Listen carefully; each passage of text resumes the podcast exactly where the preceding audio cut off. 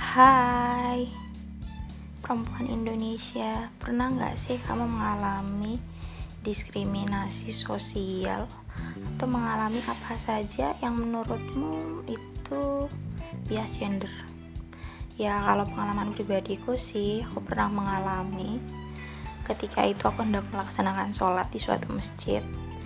Ya masjidnya lumayan panas sih Panas. Dan di situ aku melihat tempat sholat untuk perempuan itu lebih kecil dibanding dengan laki-laki. Ada pembatas dan pembatasnya itu hanya satu baris. Sementara perempuan yang sholat itu bercibur sampai keluar. Tapi tempat yang disediakan itu hanya satu baris.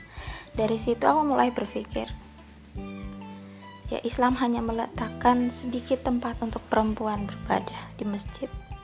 Meskipun dalam Islam beribadah bagi perempuan itu lebih wajib di rumah ya.